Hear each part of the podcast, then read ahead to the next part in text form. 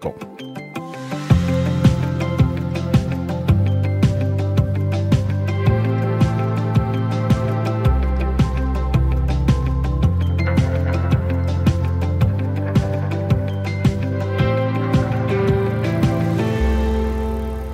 minutter over 8. Det her det er i Radio 4 morgen, som øh, Thomas Sand, nyhedsverden her til morgen, han øh, også rigtig nok sagde.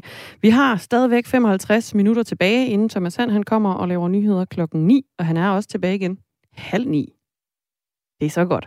Og i den her time, der skal vi... Man kan ikke vi, få for øhm, meget, Thomas. Nej, det kan man altså ikke. Det er simpelthen en fornøjelse. Og i dag, der øh, skal vi også snakke om noget andet end Thomas Sand her i Radio 4 morgen. Skal vi også det?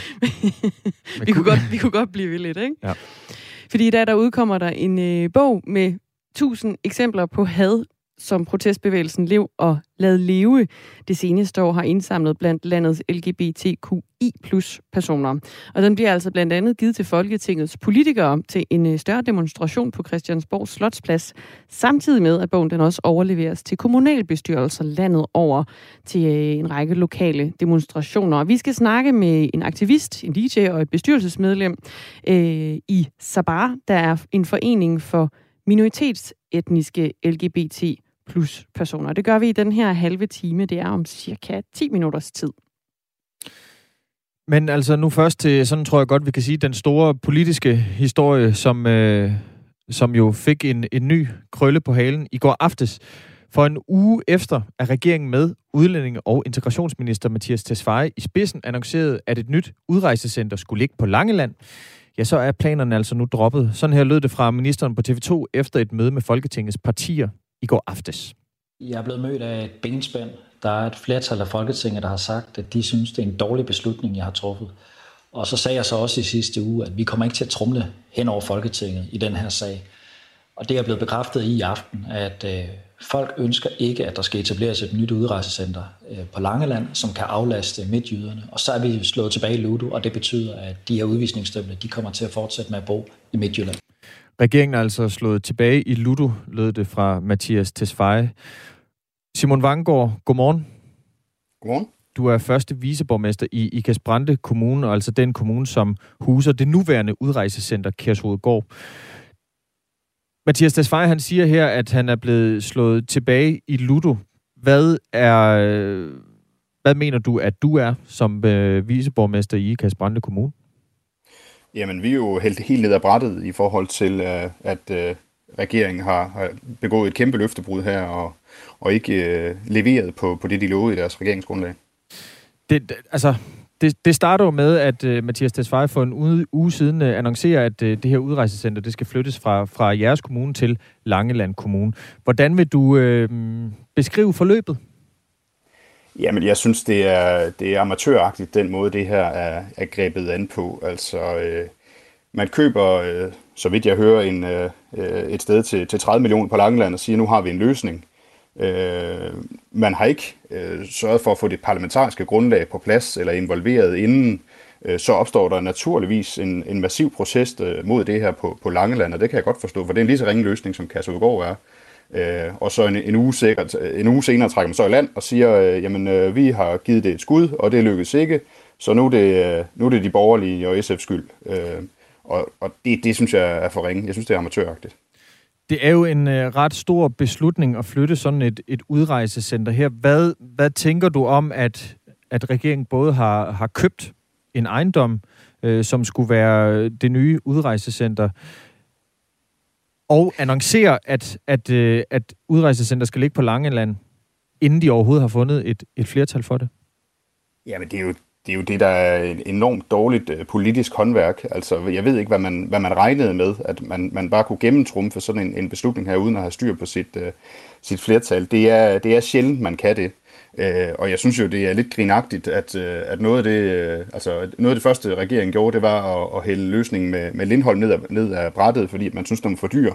Øh, og så går man ud og smider, smider 30 millioner væk her. Øh, du, jeg, jeg bliver nødt til lige at afbryde dig, Simon Vangård. Øhm, det er fordi, nu har du nævnt det her 30 millioner to gange. Øh, min producer, Simon Sandemann, han har lige skrevet til mig, at det, det er det er lige knap 30 millioner. Det er 13,5 millioner, man har givet for øh, de, de her, den her ejendom på Langeland så, øh, så er min oplysning forkert. Men øh, 13,5 millioner er så alligevel øh, ud, af, ud af vinduet her, og den her regering har ikke været, har ikke været bange for at smide om sig med, med milliarder i det hele taget. Altså, jeg synes, jeg synes det er mærkeligt, at man, øh, at man ikke har kunne, kunne løse det her. Og nu er der så gået to år uden en løsning, øh, og jeg kan godt frygte, at der i hvert fald går to år mere, øh, og, og et regeringsskifte, inden, øh, inden der sker noget. Mm. Udrejsecenter Kærshovedgård, det har altså eksisteret siden 2016 og blev etableret af den daværende regering som et led i at styrke indsatsen omkring en, en hurtig og effektiv udsendelse af, af udlænding uden lovligt ophold i Danmark. Inden etablering, der var Kærshovedgård et, et åbent fængsel. Kærshovedgård, det blev altså etableret af den daværende regering. En øh, regering, som jo i høj grad øh, levede øh, på baggrund af, af Dansk Folkepartis mandater. Øhm, Burde Dansk Folkeparti ikke have gjort mere for at få stoppet den plan allerede, øh, allerede dengang? Ja, dengang der havde vi sådan en, en anden minister, der godt turde trumle sådan en løsning igennem her, øh, og det var heller ikke en god løsning dengang. Øh, vi, øh, vi har allerede tidligt, øh, da, da det her blev etableret, sagt, at der skal en anden løsning til, og derfor var vi også rigtig glade for den løsning, man havde fundet i fællesskab øh, med, med øen Lindholm, som, som jeg husker, det kom øh, gennem en, en finanslovsaftale. Øh.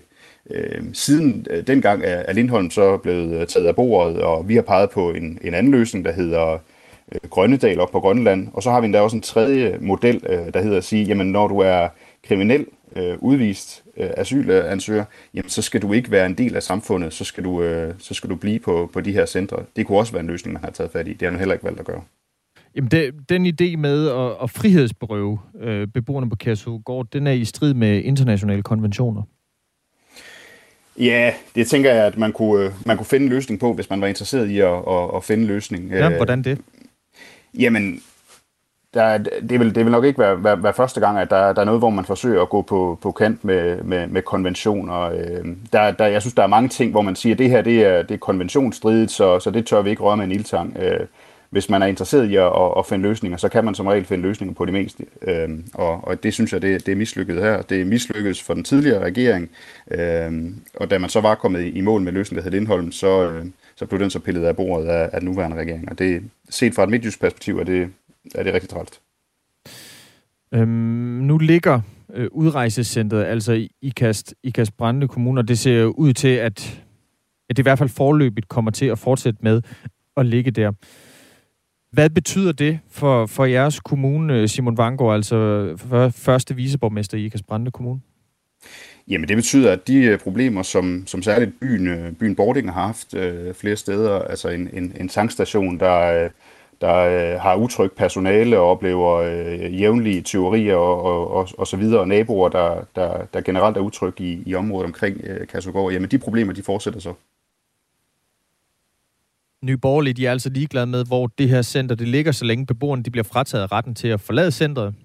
Så den eneste måde at forlade det på, er ved at forlade Danmark. Den idé, den vil dog stride mod de internationale konventioner, da beboerne ikke er fængslet. Så det er vel ikke rigtig en løsning, eller hvad?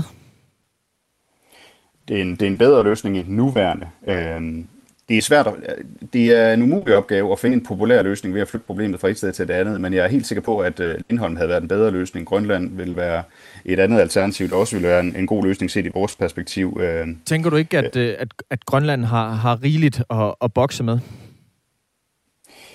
Øh, det skal jeg ikke kunne sige. Øh, jeg mm. tænker, man, øh, man har, man, man har kunne, kunne lave militærbaser og så andet og lignende tiltag i, på Grønland, som, som har været isoleret midt ude i ingenting. Det kunne man måske også finde en løsning på, hvad angår de her. Og jeg tænker også, det vil gøre, at det vil lægge et yderligere pres på at få nogle af dem her til at så rejse hjem. Hvorfor, hvorfor skal vi ligesom fedte det her øh, problem, som Danmark har af på, på Grønland? Det er jo folk, der er kommet til Danmark, har søgt øh, på et eller andet tidspunkt asyl i Danmark, eller har opholdstilladelse i Danmark, som de så har fået frataget. Hvorfor skal vi så øh, tørre det problem af på, på Grønland? For mig ser jeg det ikke at tørre et problem af på Grønland. Altså Grønland er en del af Danmark, og kan sagtens være en del af løsningen også. Synes du, synes du det er at tørre et problem af på Ikas Brande Kommune og have Kærshovedgård liggende hos jer? Ja, det er det i hvert fald, så længe man giver op. Øh, og Hvorfor siger, er det så at, ikke et øh, problem at tørre den af på Grønland? Jamen, øh, jeg tror, man kunne lave en, en mere isoleret løsning på Grønland, end man kunne gøre her øh, inde, øh, inde midt i landet. Hvad bygger du det på? Jamen, det er, jeg tror, man kunne lave en mere afsides løsning, end øh, en løsning heroppe af en, øh, op af en landsby i, i Bording.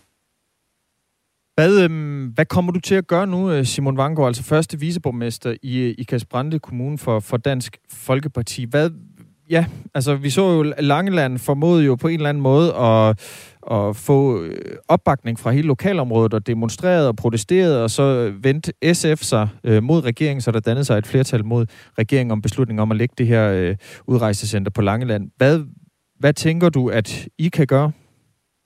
Jamen altså det jeg gør og allerede har gjort, det er at tage fat i, i mit politiske bagland på Christiansborg og sige, at vi skal have fundet en løsning, og vi skal lagt pres på den regering, og det agter jeg sådan set også at, at fortsætte med her øh, efterfølgende. Tak fordi du var med, Simon Vangård. Selv tak. Altså fra, fra Dansk Folkeparti og første viceborgmester i Ikas Brande Kommune, og altså den kommune, som, som huser det nuværende udrejsecenter Kærshovedgård.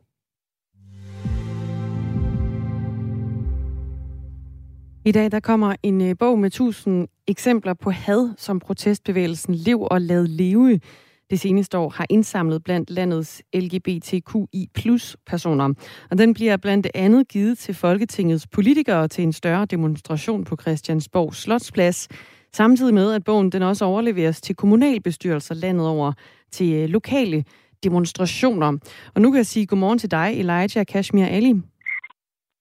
Godmorgen. Du er aktivist, DJ, og så er du også bestyrelsesmedlem i Sabar, der er en forening for minoritetsetniske LGBT plus personer i Danmark. Og du er en af personerne bag den her bog, som altså udkommer i dag, og I har fået ja. 1000 øh, eksempler på had mod LGBTQI plus personer. Hvor bredt spænder de hadforbrydelser? Øh, er det primært kommentarer fra forbipasserende, eller handler det om, øh, om decideret fysiske overfald også? Øhm, det er faktisk en bred vifte af forskellige hadforbrydelser, og det kommer jo af forskellige ting på forskellige områder. Øh, det vi ser rigtig tit, det er, at øh, rigtig mange mennesker, de ikke helt selv er klar over, hvad er det, der defineres som en hadforbrydelse. Så når jeg går ud på gaden, og øh, jeg ser ud, som jeg gør, øhm, hvilket er lidt normbrydende, og der er en forælder, der trækker i deres barn, fordi de ikke vil have, at de skal se på mig, så er det jo et tegn på had. Men det er man ikke klar over, når man bare vandrer rundt i løbet af hverdagen. Men der er også eksempler på direkte øh, overfald, som altså fysiske overfald med verbal sprogbrug, altså øh, spyt, øh, øh, vold i forhold til at blive slået øh, ude, i den offentlig, ude i offentligheden, og der er så stort et mørketal øh, hos politiet, at de selv vurderer, at der er alt imellem 1700 til 2600 øh, 2600 eksempler på hadforbrydelser om året, på trods af, at de kun har omkring 76 registrerede anmeldelser fra sidste år. Så det er et kæmpe markedstal, der er tale om lige nu, og det er det, vi prøver på at fremme med eksemplerne med bogen her. Så prøver I på også at fremme, kan man sige, at folk rent faktisk anmelder de her hadforbrydelser? Helt sikkert. Lige nu der, der er det jo således også, at øhm, beskyttelsesloven er ikke særlig god. Køn er ikke en del af loven. Hvis du er cis-kvinde, hvis du er transkvinde, hvis du er non-binær, hvis du har et andet kønsudtryk, så er du ikke dækket. Jeg kan ikke anmelde min hadforbrydelse, hvis det var, at jeg oplevede den. Jeg kan kun anmelde den, hvis det var, at jeg gik med min kæreste i hånden, som øh, er, et, er et motiv der hedder seksuel orientering under lovgivning, men køn er der ikke. Og det er blandt andet også derfor, at vi vælger at inddrage lovforslag i vores bog, for netop at sørge for, at beskyttelsen bliver gengribende, øhm, og at der ligesom bliver lagt en ny linje, for det handler jo om en, en tilgangsændring. Øh, loven er præventiv, men vi har brug for en ny tilgang, der er mere gengribende i loven. Elijah Kasmir Ali, I vælger jo også at give bogen til landets politikere og kommunalpolitikere. At, hvorfor er der et behov for det? Det er der simpelthen, fordi altså simpelt, meget simpelt. Hvordan skal du løse problemet, hvis du ved, at det eksisterer? Og det var det spørgsmål, vi sad med, da vi sidste år færdiggjorde vores første demonstration øh, på Christiansborg Slottsplads. Og det var derfor behovet for at, ligesom, at indsamle eksemplerne kom øh, af. Og øh, det har vi nu formået at gøre, øh, hvilket har været en rigtig svær proces, øh, fordi der, vi beder basically folk om at indsamle og videregive deres traume, øh, og det er vildt svært at, at, at, at stå i, men vi har set, at det at det handler om noget, der er større, noget, der er vigtigere, og derfor har vi også fået den hjælp, vi har behov for. Tror du, tror du politikerne de kommer til at læse bogen? Det, det eneste, jeg beder dem om, det er, at vi, vi får dem til at læse bogen. Og så må de gøre lige præcis, hvad de har lyst til, og have lige præcis de holdninger, de har lyst til. Jeg har bare brug for at sige, her værsgo, det her det er direkte beretninger for, hvordan det er at leve som LGBTQ plus person i Danmark. Og der er altså tusind eksempler på, øh, på had i den her bog, og også øh, 30 politiske forslag til, hvordan landets politikere de kan gennemføre konkret lovgivning, der vil forebygge og reducere antallet af hadforbrydelser. Hvad er de vigtigste politiske tiltag, der kan gøres lige nu for at komme øh, hadforbrydelser til livs? Det vigtigste lige nu, det er at lave øh, politiske tiltag, der både forebygger, reducerer og er med til at modarbejde hadforbrydelser på diverse, altså på uddannelserne, øh, lokalt i kommunerne i forhold til handlingsplaner og øh, på arbejdsmarkedet med, med at sørge for, at der ligesom er en personalpolitik. Kan, kan du komme med et eksempel? Bare så det bliver mere konkret på, hvordan man kan reducere og forebygge antallet af hadforbrydelser. Hvad ja, så du gerne gennemført?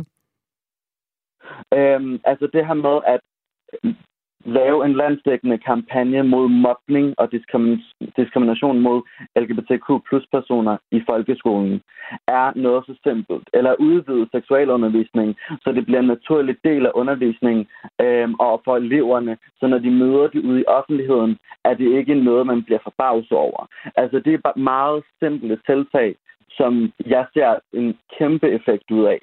Øhm, og det er blandt andet nogle af de eksempler, som vi har på lovforslag.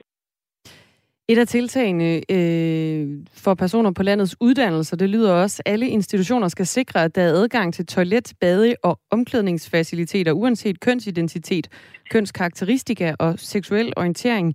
Øh, hvordan vil det øh, bekæmpe had, at LGBTQ plus personer, de får deres eget toilet, bade eller, eller omklædningsfaciliteter? Ja, og det er jo ikke et spørgsmål om, at de får deres eget. Det er et spørgsmål om at gøre det til en, en, en, en, en, en, den nye norm. Det der med, at øh, status quo er grunden til, at øhm, øh, minu, øh, LGBT plus personer bliver udsat for den her, det man kalder for minoritetsstress, der gør, at øh, anderledesheden ligesom er en del af det at være i rummet, øhm, og at man føler, at man har behov for at at trække sig og ikke vil være en del af det, fordi man bliver den øh, ene, der ligesom stikker ud. Hvis man fjerner alle markører, hvis man fjerner alle øh, det, der gør, at man stikker ud, så bliver det ikke et issue at være en del af fællesskabet, fordi vi ved, at øh, LGBTQ plus personer i folkeskolen på tværs øh, af identiteter er fem til seks gange mere ensomme end den generelle elev i folkeskolen. Og det her er Men, et eksempel på, hvordan man kan bruge det til at øh, reducere ensomhed i folkeskolen. Så ved at de får deres egne øh, toiletter og badeværelser og omklædningsfaciliteter, så bekæmper man ensomheden? Jeg skal lige være helt med. Nej, altså, du, det er fordi, du i tale sætter det som at bekæmpe øh, ensomheden, og at de får deres egne øh, toiletter. Det handler ikke om, at de får deres egne toiletter.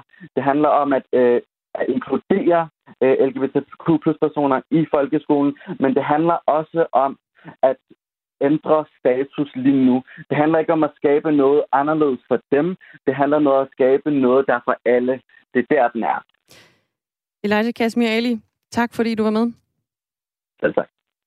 Aktivist og bestyrelsesmedlem i Sabar, som altså er en forening for øh, minoritetsetniske LGBT plus personer.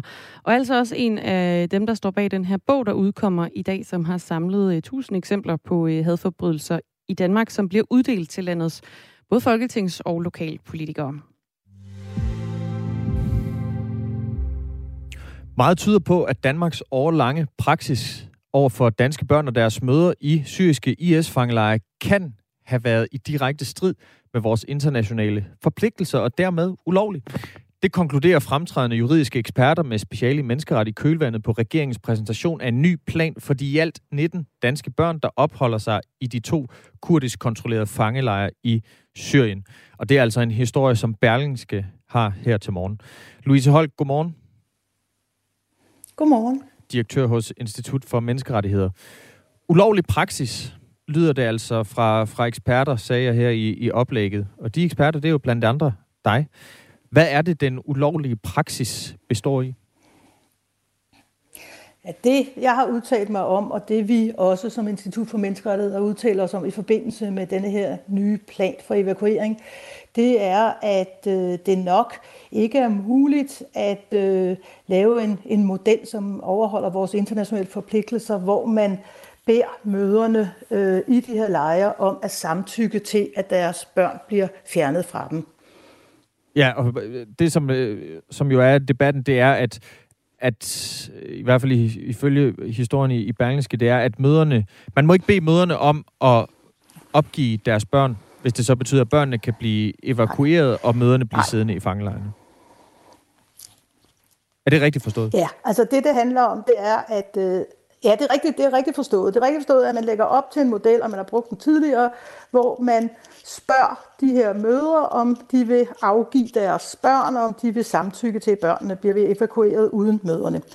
Og, øh, og det, jeg så peger på sammen med nogle andre her, det er, at, øh, at det er tvivlsomt, om man kan lave øh, sådan en samtykke-model.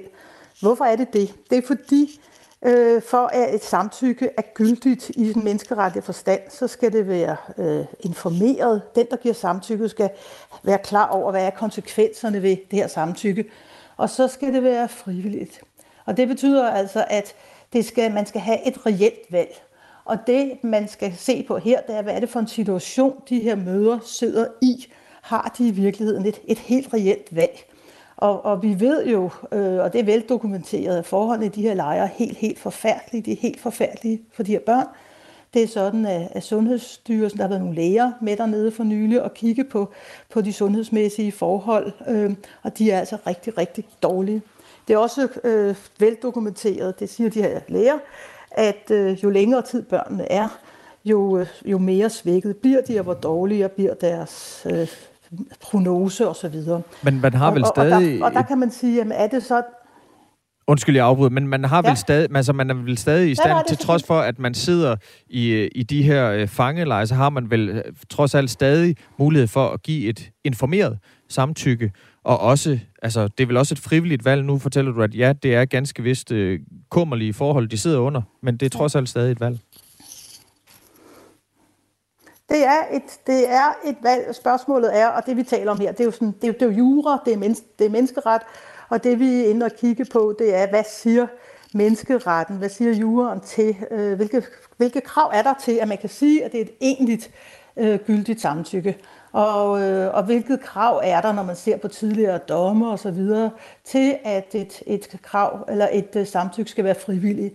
Og der må man sige, at at det er jo klart, at hvis man ligesom har en pistol for panden, så er det ikke frivilligt, men det er altså ikke alene i de situationer. Der kan også være nogle andre situationer, hvor man er så presset, at man må sige, at der er ikke tale om et, et reelt valg.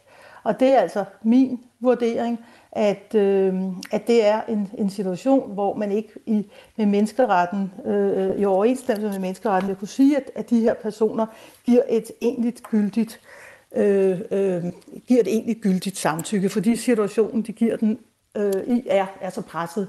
De er så stressede, øh, sundhedsforholdene er af en, en karakter, så, så måske er der ikke en direkte pistol for panden, men, men måske øh, i øh, overført betydning.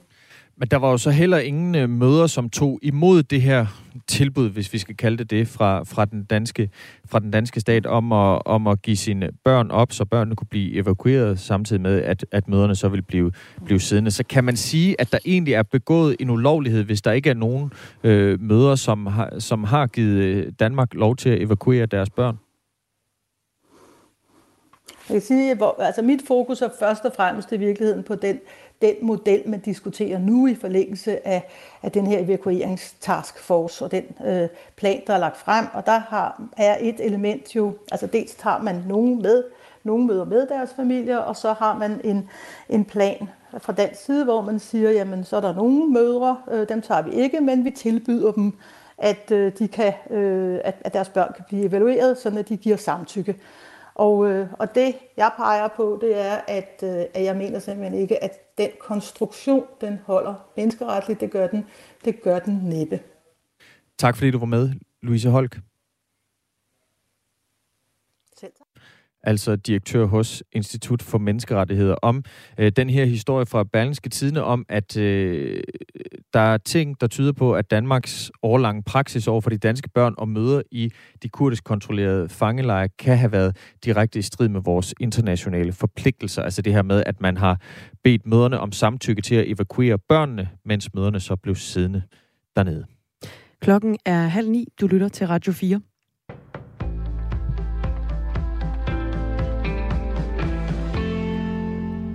Hver dag tjekker der nye sager ind hos Hvidvasksekretariatet, hvor banker og revisorer mistænker, at en person eller en virksomhed svindler med coronahjælpepakker. I årets tre første måneder fik hvidvaskjægerne identificeret og behandlet 1066 indberetninger om mulig snyd med de statslige hjælpepakker. Det fortæller Jørgen Andersen, der er vicepolitiinspektør og afdelingsleder i Hvidvasksekretariatet, der hører under bagmandspolitiet. Når underretningen kommer ind, så, så kvalitetssikrer vi den. Altså vi tjekker simpelthen om mistankegrundlaget. Det er også øh, øh, kan vi sige, understøtter den øh, mistanke, der ligesom er, er rejst i underretningen. Ifølge Jørgen Andersen er det kun få procent af sagerne, hvor hvidvaskjerne ikke kan vise, at der sandsynligvis er tale om svindel. De, der snyder, er ifølge vicepolitiinspektøren ofte kendt i forvejen. Når man som samfund øh, stiller en honningkrukke ind på bordet med rigtig mange milliarder, så er der jo nogle af, af dem, som i forvejen øh, øh begår økonomisk kriminalitet, de forsøger jo at udnytte de her nye ordninger. Øh, de udnytter de netværk, de har, og de udnytter de selskabskonstruktioner, de har i forvejen, men vi kan også konstatere, at der er kommet nogle nye borgere på banen, som har lavet sig lokke af, af de her kompensationsordninger og forsøger at øh, opnå midler derfra på, på et uberettigt grundlag. Det er i langt overvejende grad ordningen med lønkompensation, som folk forsøger at snyde med, eksempelvis ved at oprette fiktive selskaber eller opdigte medarbejdere. Det er faktisk ret klassisk. Altså man forsøger at, at overbevise myndighederne om, at man øh, pludselig har lønudgifter til, øh, i sin virksomhed, og øh, selvom man ikke igennem mange år har haft øh, lønudbetalinger fra sin erhvervskonto eller fra firmaets konto, og, og det er klart, at det, øh, det er selvfølgelig forholdsvis nemt at, at opdage. Der er for få idrætshaller, fodboldanlæg og svømmehaller i Region Hovedstaden i forhold til, hvor mange mennesker, der bor i regionen. Det mener regeringen, som derfor foreslår at give Københavns og Frederiksberg Kommune mulighed for at investere et større beløb i idrætsfaciliteter, det siger kulturminister Joy Mogensen i et interview med P4 København. Konkret foreslår regeringen, at de to kommuner skal have mulighed for at investere 1 milliard kroner mere på at bygge nye idrætsanlæg fra næste år og frem mod 2030. Flere end 1,2 millioner mennesker er blevet evakueret fra lavt liggende områder på Indiens østkyst, hvor en cyklon ventes at gå i land i dag. Det er den anden voldsomme cyklon i Indien på bare to uger. En tornado forud for cyklonen har allerede krævet to liv og ødelagt flere hjem med kraftige vinde og regnvejr i delstaterne Odisha og Vestbengalen. Tidligt i dag oplyser myndighederne redningsarbejdere søger stadig efter omkommende fra den anden cyklon, der krævede mindst 155 menneskeliv den 14. maj. Den nye cyklon beskrives af det indiske meteorologiske institut som meget voldsom. Den har en vindhastighed på mellem 36 og 39 meter i sekundet, med vindstød op til 43 meter i sekundet, melder instituttet. Været herhjemme mest skyet med regn eller byer i løbet af dagen, især i den sydlige del af landet. Temperaturer mellem 8 og 14 grader, jævnt til hård vind mest fra sydvest og syd, men i den nordlige del af Jylland svag til frisk vind omkring øst. I aften og i nat fortsat mest skyet med regn eller byer hister her. Temperaturer mellem 5 og 10 grader.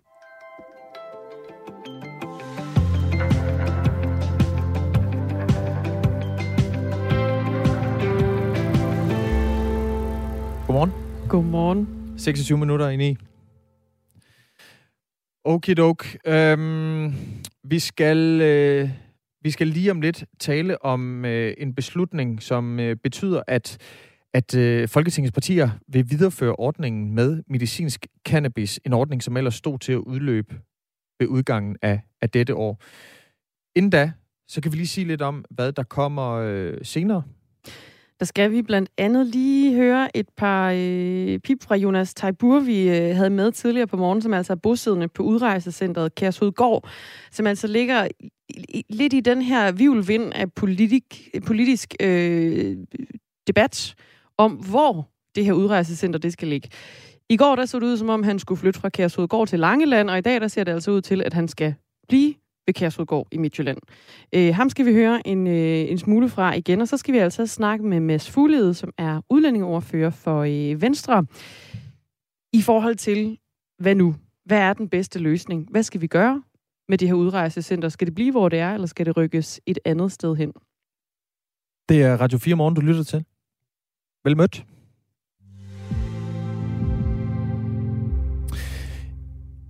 Et bredt flertal af Folketingets partier har besluttet at videreføre ordningen med medicinsk cannabis, som altså stod til at udløbe ved udgangen af 2021. Det oplyser Sundhedsministeriet i en pressemeddelelse. Den her aftale den indebærer, at forsøgsordningen den forlænges med fire år, hvad angår lægers mulighed for at udskrive medicinsk cannabis til patienter, mens forsøgsordningen gørs øh, permanent, når det gælder virksomheders mulighed for at dyrke cannabis til medicinsk brug. Tue Flint Møller, godmorgen. Godmorgen. Du er formand for Lægeforeningens lægemiddeludvalg.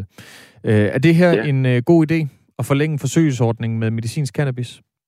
Nej, det synes vi ikke, fordi øh, vi bliver desværre ikke så meget klogere af den. Problemet ved den øh, forsøgsordning, der kører nu, er, at man har øh, sådan lidt øh, registrering af, at der er nogle patienter, der får noget medicin, og hvad de synes, om de synes, de får det lidt bedre, eller de ikke synes, de får det bedre. Men man øh, får ikke lavet en ordentlig undersøgelse, hvor man sammenligner medicinen med et inaktivt stof. Normalt, når man øh, skal have et nyt øh, lægemiddel på markedet, så prøver man at sammenligne det stof med det, man kalder kalktabletter eller blindede tabletter, eller her i det her tilfælde kunne det være dråber, fordi det er cannabis-dråber, patienterne får.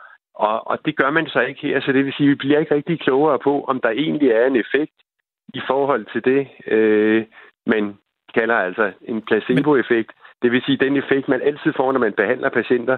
Så vi kunne godt ønske, at man i stedet for at have lavet en ordning, hvor man gav nogle patienter det rigtige stof, altså cannabis, dråber, og så gav man øh, andre patienter en øh, lignende olie, bare uden den der effekt, så man kunne sammenligne og finde ud af, hvilke patientgrupper, der egentlig havde glæde af det, og hvem der ikke rigtig havde nogen effekt af det. Nu nævner du lidt, at øh, medicinsk cannabis det er et, et nyt lægemiddel på markedet. Men der er jo masser ja. af lande, hvor man, øh, hvor man har og bruger medicinsk cannabis. Hvorfor kan man ikke skele til de erfaringer, man har der? Ja, men problemet er, at der er faktisk ikke nogen, der har fået lavet nogle rigtig fine undersøgelser af det her. Stoffet er kommet sådan lidt ind øh, på en anden måde, end det plejer at gøre. Øh, normalt, når man laver nye lægemidler, så er der strenge krav til, at man skal lave sådan nogle undersøgelser, der dels virker, eller dels viser, om, om de virker, altså har den effekt, man ønsker, men også virker, om de har nogle, eller viser, om de har nogle uønskede bivirkninger.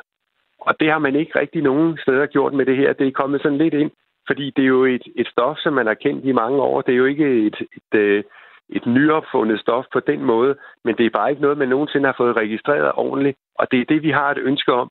Fordi øh, hvis vi som læger skal behandle folk med et stof, så vil vi gerne vide dels, at de rent faktisk har glæde af det, at det virker, og dels også være sikre på, at det ikke har nogen bivirkninger på kort eller længere sigt, som, øh, som skader patienterne. Og, og medicinen, øh, det her medicinsk cannabis, det er et dyrt stof. Vi vil heller ikke øh, pålægge patienterne at betale en masse penge for noget, der ikke virker. Så derfor havde vi et ønske om, at man fik lavet det, vi kalder en, en rigtig videnskabelig undersøgelse af det. Og det er der så på ingen måde lagt op til. Så det er sådan lidt ærgerligt, at man nu bruger lidt penge og en masse tid på at lave noget, vi ikke rigtig bliver så ufattelig meget klogere af. Så hvordan vil du sikre, at der bliver lavet den her videnskabelige undersøgelse, I så gerne vil have lavet, Tuflint Møller? Jamen, altså, vi har jo prøvet at foreslå, at man lavede det. Problemet er, at det koster nogle penge at lave sådan en undersøgelse. Og, øh, og det er lidt svært at tage patent på et stof, som har været kendt i mange år. Så derfor er lægemiddelindustrien ikke interesseret i at bruge en masse penge på det. Så det vil sige, at den mulighed, der er, det er, at det offentlige bruger nogle forskningspenge på det. Og det ville sagtens kunne lade sig gøre, fordi vi har forskere i Danmark, der sagtens kan stille sådan nogle undersøgelser op. Men det koster altså øh, nogle penge at lave øh, sådan et, et rigtigt forsøg, han er sagt. Og de penge øh, vil en lægemiddelindustrien ikke give, fordi de ikke kan få patent på det. Og derfor er det noget, det offentlige skal finde penge til. Og det har politikerne altså ikke ønsket på nuværende tidspunkt.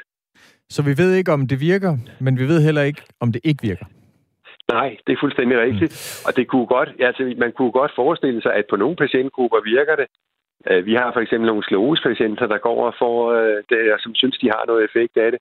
Men, men vi, vi har ikke nogen konkret viden om det. Mm. Og der er mange andre patienter, altså nogle kræftpatienter og sådan noget, det har I jo hørt om i medierne, der ja. mener, at de har effekt af det. Og omvendt så er der altså nogle undersøgelser, der tyder på, at den smertestillende effekt, den er der faktisk ikke. Så derfor kunne det være rigtig interessant at få det afdækket ordentligt. Men hvis vi har nogle øh, kraftpatienter, som er glade for det, vi har øh, sklerosepatienter, som er glade for det, hvad er så problemet i at forlænge forsøgsordningen? Jamen, problemet er, at vi ikke får registreret ordentligt, øh, om, der er, om, om patienterne har glæde af det i forhold til det, vi kalder et blindet præparat. Altså, hvis vi nu gav øh, sklerosepatienter og kræftpatienter øh, i to grupper, nogle fik det aktive stof, og nogle fik bare, øh, han har sagt, salatolie i stedet for cannabisolie, og så kunne man prøve at sammenligne dels, hvad der var af effekt, og dels, hvad der var af bivirkninger. Og så kunne vi blive kloge på, øh, øh, om det var værd at give patienterne det. Og samtidig kunne vi også blive lidt kloge på, hvad dosering det skulle være. Et af problemerne ved den forsøgsordning, der er nu, det er også, at det har været meget svært at få øh, præparater, som var ens i øh, dosis, øh, altså sådan i, eller i styrke, øh, fra gang til gang. Og det vil sige, at nogle patienter har fået dråber i en vis periode, og så har de fået Øh, te lavet på bladene fra cannabisplanten i perioder. Og det vil sige, så, så er det svært at sammenligne, hvad dosis de har fået, og så bliver vi ikke rigtig kloge på, hvordan man skal behandle patienterne, og hvor meget de skal have. Så et af problemerne har været altså at få en stabil leverance af cannabis, enten som ole eller som te. Så heller slet ikke have en forsøgsordning, der bliver forlænget. Er det det, jeg hører ja, dig sige også? Ja, ja, altså en forsøgsordning, som er stort set værdiløs, den er der ingen grund til at forlænge. Så må man hellere spare sammen til at få lavet en ordentlig ordning, så vi kan få afdækket det her ordentligt. Det er det, vi har foreslået. Og egentlig synes jeg jo, når man nu bor i et land, hvor man altså satser en del penge på at lave cannabisproduktion, så kan jeg ikke forstå, at man ikke kan finde de penge til at, at lave et ordentligt forsøg, så vi kan få det afklaret. Og det er faktisk et problem på verdensplan. Altså, tid, vi hørte jo på et tidspunkt, at man havde gode erfaringer med det i Israel eller Australien og Kanada osv., men nu har det vist sig, at, øh, at man har faktisk ikke lavet ordentlige forsøg de steder heller. Det er sådan i meget lille skala, det er lavet. Så det, vi kalder sådan ordentlig evidensbaseret øh, medicinske undersøgelser, det er der faktisk ikke rigtig lavet. Har du slag på tasken, Tuflint Møller, i forhold til, hvad sådan en, øh, et rigtig evidensbaseret undersøgelse i forhold til, til cannabis i Danmark, hvad det ville koste? Nej, det har jeg ikke lige noget konkret bud på, men det er der forskere, der vil kunne hjælpe jer med at komme med et konkret bud på. Det har jeg ikke sådan en daglig erfaring med. Men det er jo, altså det koster jo nogle millioner. Det er ikke sådan noget, man lige laver for, for nogle for 100.000. Det er det ikke. Det koster nogle millioner at lave sådan et forsøg. Det er jeg godt klar over. Men, øh, men det er jo mange mennesker, det handler om, og, og det er også en dansk industri, øh, der er sådan i vækst, så derfor kunne jeg da godt øh, forestille mig, at der var en, en god idé i at gøre det. Men, øh, men øh, det, det kræver, at politikerne beslutter at bruge nogle penge på det. Tuflen Møller, du er altså formand for Lægeforeningens lægemiddeludvalg, og du ja. er ikke, øh, kan, tror jeg hvis godt vi kan sige, sønderligt begejstret over den her øh, forsøgsordning, der er lavet med medicinsk cannabis, den Ej, bliver forlænget. Nej, jeg er da lidt, øh, som jeg er lidt også, ærgerlig over, at politikerne ja, det, ikke har, har lyttet til rådene. Ja, ja. Øh, Direktør for, øh, for Skleroseforeningen, Claus Høm, han er tilfreds med, at den her ordning forlænges, men han er også meget kritisk over for, at der er meget få læger, som vil udskrive den medicinske ja. cannabis, og så er han også kritisk over for, at, at det er for dyrt. Undlader du øh, personligt også at udskrive den medicin her?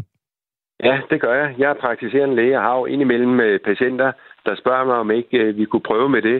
Jeg gør så det, jeg henviser til, til specialister, enten inden for sklerosesygdom eller inden for smertebehandling, som jeg samarbejder med, som har større viden om det, og som har et større patientgrundlag at sammenligne med.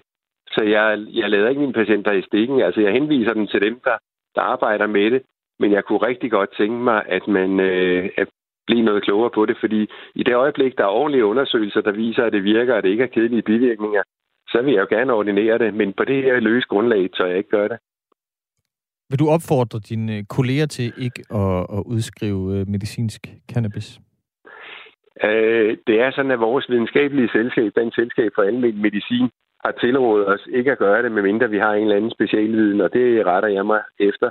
Og det var jo sådan, inden den her forsøgsordning kom i gang, der øh, kunne vi jo også høre vores egen lægemiddelstyrelse hjemme sige, at der var faktisk ikke grundlag for at ordinere det. Så, så det retter jeg mig efter, indtil der foreligger nogle ordentlige videnskabelige undersøgelser, der viser det modsatte. Tuflen Møller, tak fordi du var med. Velkommen. Formand for Lægeforeningens lægemiddeludvalg, som altså er kritisk over for den her forlængelse af forsøgsordningen med medicinsk cannabis, som Folketingets partier har besluttet sig for at, at forlænge med, med fire år.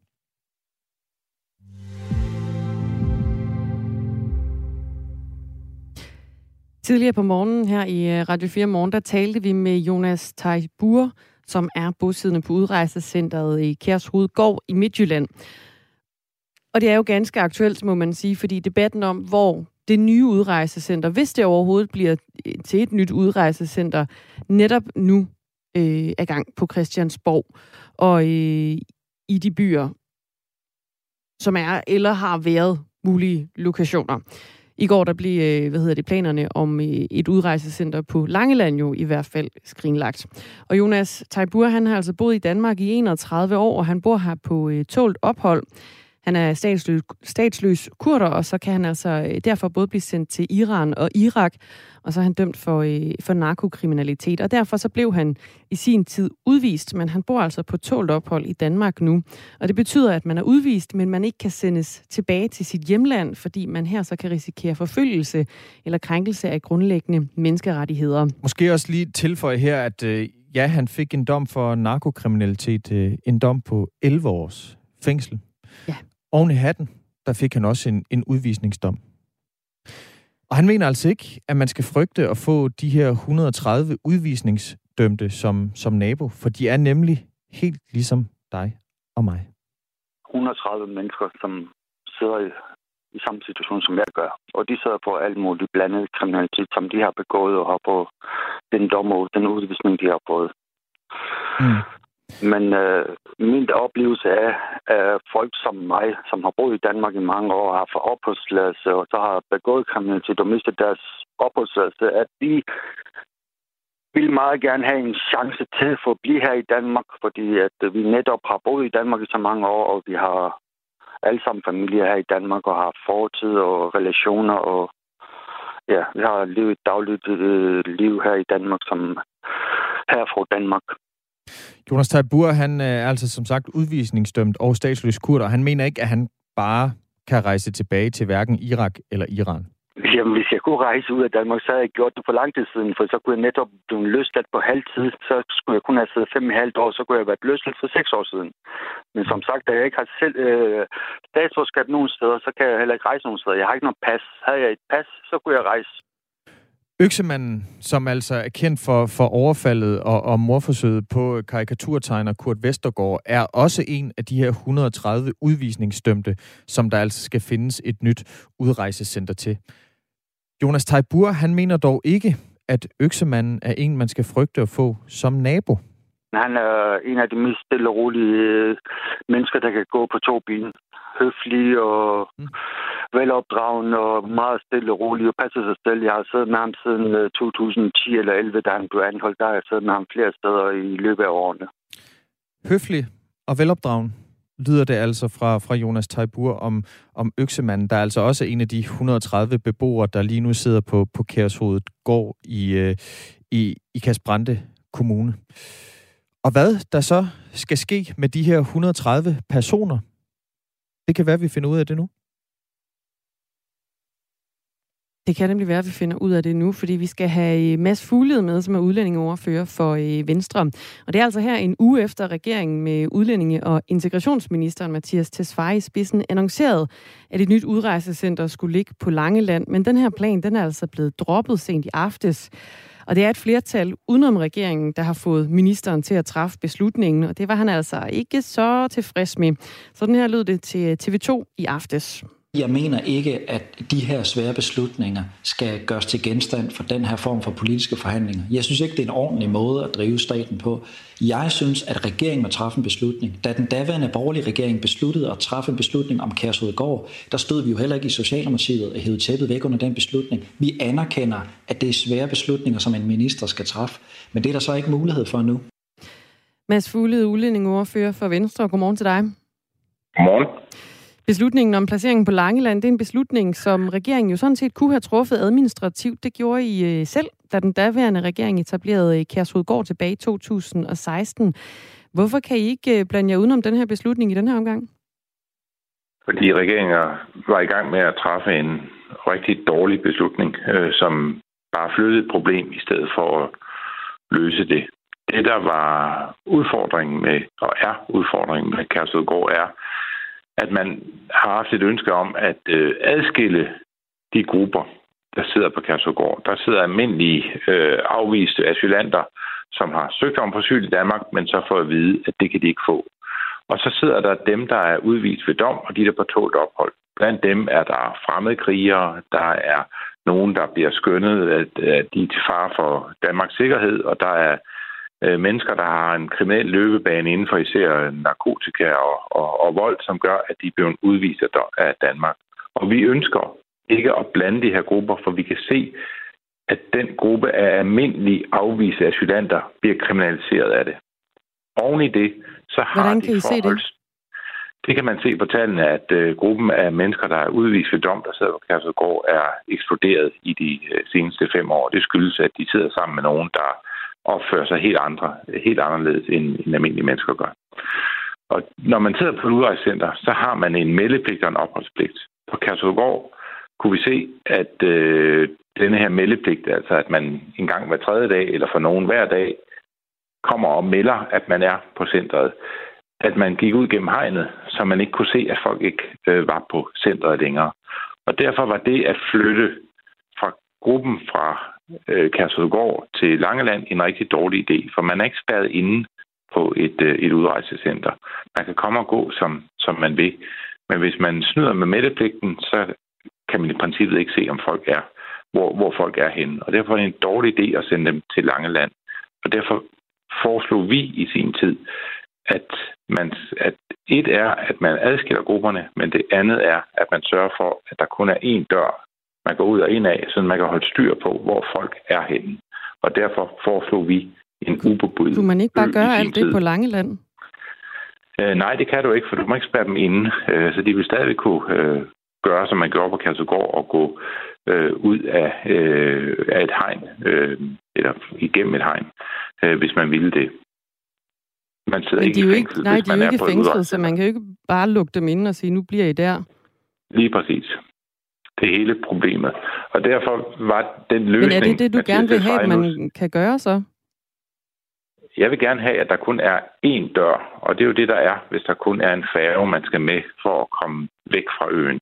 Så kan man ikke komme ud af centret, uden at man kan se, øh, om folk øh, opholder sig der, hvor man har bedt dem om at opholde sig, og man har pligt til at opholde sig. Nu øh, nævner du en færge, og det bringer jo øh, snakken videre til, øh, til Lindholm. Det var jo blandt andet også noget, der blev diskuteret med den, øh, med den daværende regering, som jo Venstre sad i. Det var at flytte udlændingen her til øen Lindholm. Regeringen kunne jo godt dengang have truffet administrativt, at det skulle man, altså flytte, de, flytte udrejsecentret til Lindholm. Hvorfor gjorde I ikke bare det tilbage i 2016? Jamen, det gjorde vi også. Og vi vedtog det også på finansloven, og øh, var, var, det hele var gjort parat. Finansieringen var på plads. Men så kom der et folketingsvalg, og den nye regering valgte så at skrotte øh, Lindholm. Og det er en skam, fordi hvis man havde gennemført det, vi både havde finansieret og sat i gang, så ville vi i dag have været øh, færdige med at øh, indrette Lindholm, sådan at øh, mennesker, der er på tålt ophold og er udvist ved dom, ville have været placeret på Lindholm. Så det, øh, det er jo en, øh, en, en beslutning, regeringen har truffet med åbne øjne, og det er rigtig trist for øh, de, der bor tæt på Kærshovedgård. Så udrejsecentret, det skal ud på en ø, der skal være en dør, og så skal det være de kriminelle udvisningsdømte, som skal ud på, øh, på den her ø. Og lad os bare tage udgangspunkt i, i Lindholm. Øh, udlænding- og integrationsministeren Mathias, Mathias Tesfaye, han øh, synes som nævnt, at det har været jamen, fornemt bare at være imod de her planer om et udrejsecenter på Langeland, sådan som, øh, som regeringen jo har lagt op til. Det sagde han til DR i aften, så det skal vi lige høre et klip fra her. Nu er vi i en situation, hvor Folketinget gerne vil have indflydelse på den her slags beslutninger. Og der er det bare, jeg siger, hvis man påtager sig magten over et område, så påtager man sig altså også ansvaret. Og jeg håber derfor, at de partiledere, der har haft travlt med at tage til Langeland de sidste par dage, de også husker lige svinge forbi i Kastrande Kommune. Fordi det er ikke et problem at tage det sted hen, hvor man bliver populær, men politik handler også om at træffe upopulære beslutninger. Det er vi i hvert fald ikke bange for i regeringen, og det håber jeg heller ikke resten af Folketinget er bange for. Det var en ganske upopulær beslutning, det her med at ligge øh, udrejsecentret på Langeland, og det var I jo sådan set også imod. Hvorfor ikke bare tage den løsning og gøre det som en midlertidig løsning? Fordi det var en dårlig løsning. Man ville ikke have løst meldepligten. Man ville stadigvæk have mennesker, der ville forlade øh, Holmegård på Langeland for at være i lokalsamfundet eller alle mulige andre steder. Vi vil ikke have styr på den her gruppe. Og det, øh, Mathias Desveje har foreslået, er et dårligt forslag, og derfor var vi imod det. Havde han derimod foreslået et øh, udrejsecenter, der ville løse problemstillingen så godt som muligt for bunden, øh, nemlig vores forslag, ikke nødvendigvis Lindholm, men et andet sted, hvor man kunne holde rigtig styr på gruppen, en anden ø, så ville vi have bakket op om det her. Øh, det øh, er rigtigt, at det er regeringens ansvar, øh, og det anerkender vi fuldt ud. Vi har selv stået med det ansvar og ved, hvor svært det er, og det er ikke nemme debatter, det her. Men det er ingen undskyldning for at lave dårligt politisk håndværk og komme med dårlige politiske forslag. Og Langeland var et uspiseligt dårligt forslag. Og fordi man ikke har gjort sit grundarbejde i regeringen ordentligt, så ryger Sorte Per nu tilbage til Kærshovedgård. Og det er synd for de mennesker, der bor tæt på Kærshovedgård. Venstres formand, Jakob Ellemann Jensen, han skal jo til Kærshovedgård senere i dag. Kan det ikke passe? Jo, den skal over tale både med øh, borgmesteren og øh, ud at se Kærshovedgård. Og det er vel også, altså som, som politikere og folketingspolitikere, så er det vel også jeres ansvar, og, og, eller jeres øh, job, kan man sige, at tage det her ansvar på sig med at træffe de rigtige beslutninger. Hvordan vi gør det nu?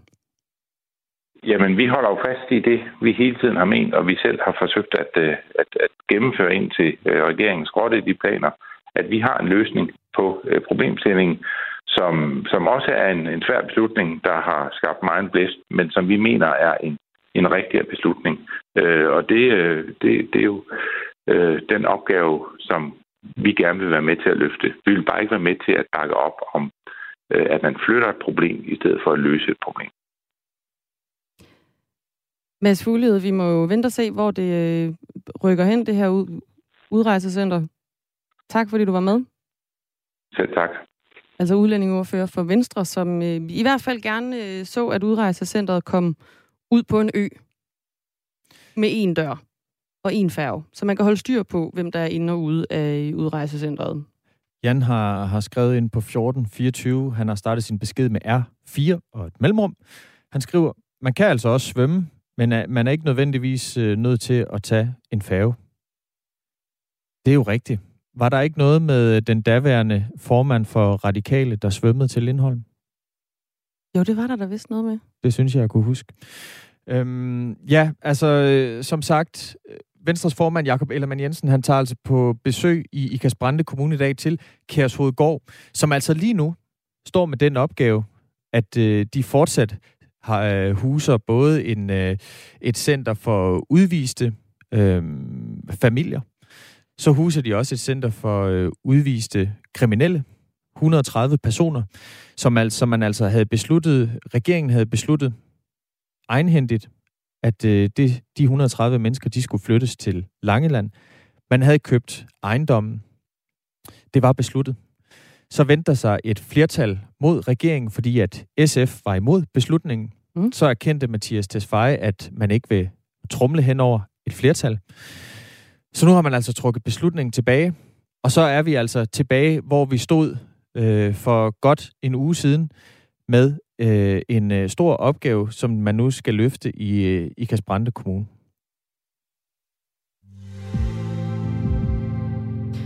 Vi kan lige kort øh, nå at vende en tendens her øh, til slut, fordi salg af virale memes og videoer, de rykker altså fremad.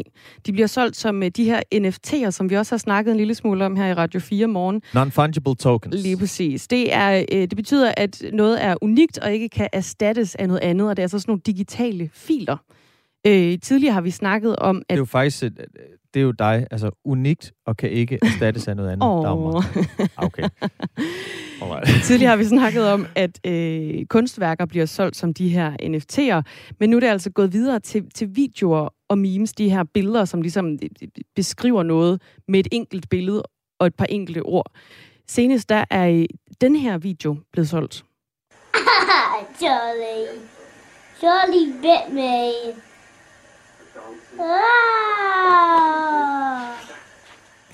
Det er en lille dreng, der sidder med sin lillebror, Charlie. Han stikker så fingeren ind i munden på sin lillebror, og lillebroren Charlie bider ham. Han siger, Charlie, bed mig. Charlie, bed mig. Ouch. Ouch. Ouch, Charlie. Han sidder og råber lidt her, men det der er pointen, det er, at det her, den her video, og øh, kan man sige, du er der en, der ejer, ejer ægtheden af den her video. Man kan stadigvæk godt finde den på nettet, men selve sådan originalen, den er blevet solgt til en, der hedder øh, 3F Music, øh, gennem øh, de her, den her blockchain. Og den er blevet solgt for intet mindre end 4,6 millioner kroner. Altså retten til at eje selve autenticiteten af videoen, der hedder Charlie Bit Me. det er en ny ting. Det er også penge. Det er også penge. Og øh, noget, der også er øh, nu, det er nyheder. Værsgo, Thomas Sand.